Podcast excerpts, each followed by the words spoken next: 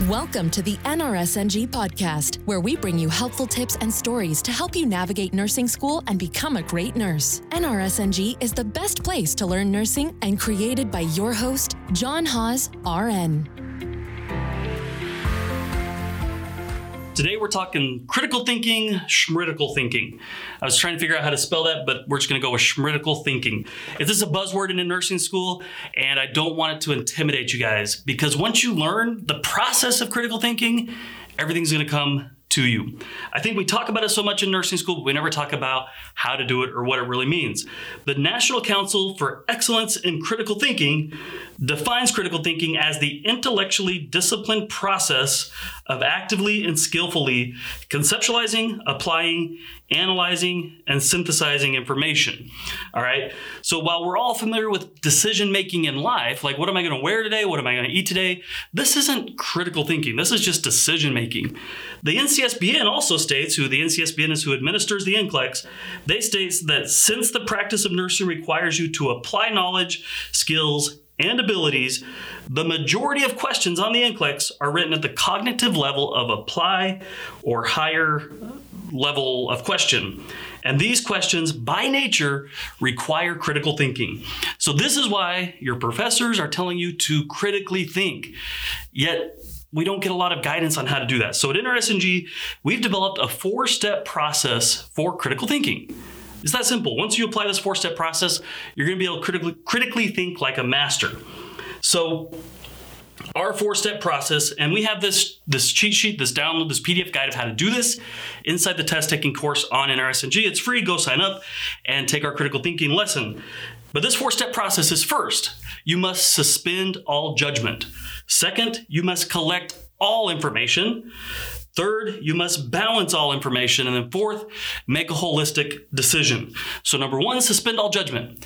When you enter a decision, especially if it requires critical thinking, you can't go in with a decision already made. It's that simple. You must go in saying, I have no idea what's going on here, and I have to suspend all that judgment. So, when you walk into a patient's room, I'm not going in with anything decided yet. I'm going in to assess this patient. Once you go in with that frame of mind, you're able to then, number two, collect all information. So you're not saying, well, there's a diabetic patient, they're shaking, I know exactly what's going on. You're saying, here's a patient, they're shaking, I need to collect some information. What's their heart rate? What's their temperature? What's their blood sugar? You're collecting all the data that you can find, not just the pieces of data that confirm the decision you already made. You're collecting everything here. Then you must balance all information. So balancing means, okay, I have all this information now in front of me. What do I do with it? Okay, heart rate's 88. No problem. Temperature's 98. No problem. Blood sugar's 30. Oh shit, I got a problem. I gotta go do something with that information. You balanced all of it? This is the most important right here is this blood sugar.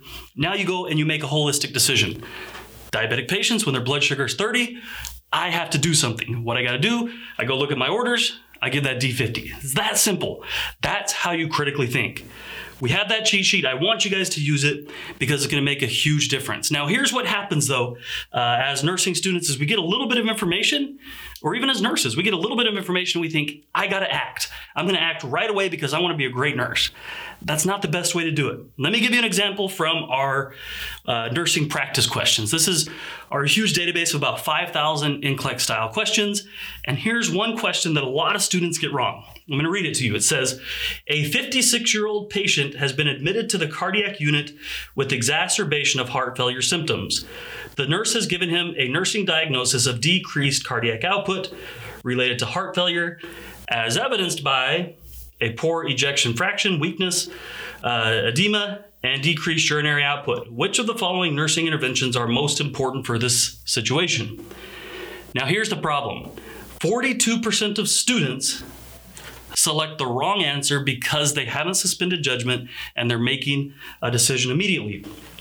42% of students say, I'm going to administer an IV fluid bolus to increase urinary output. What they're seeing is they have this decreased urinary output.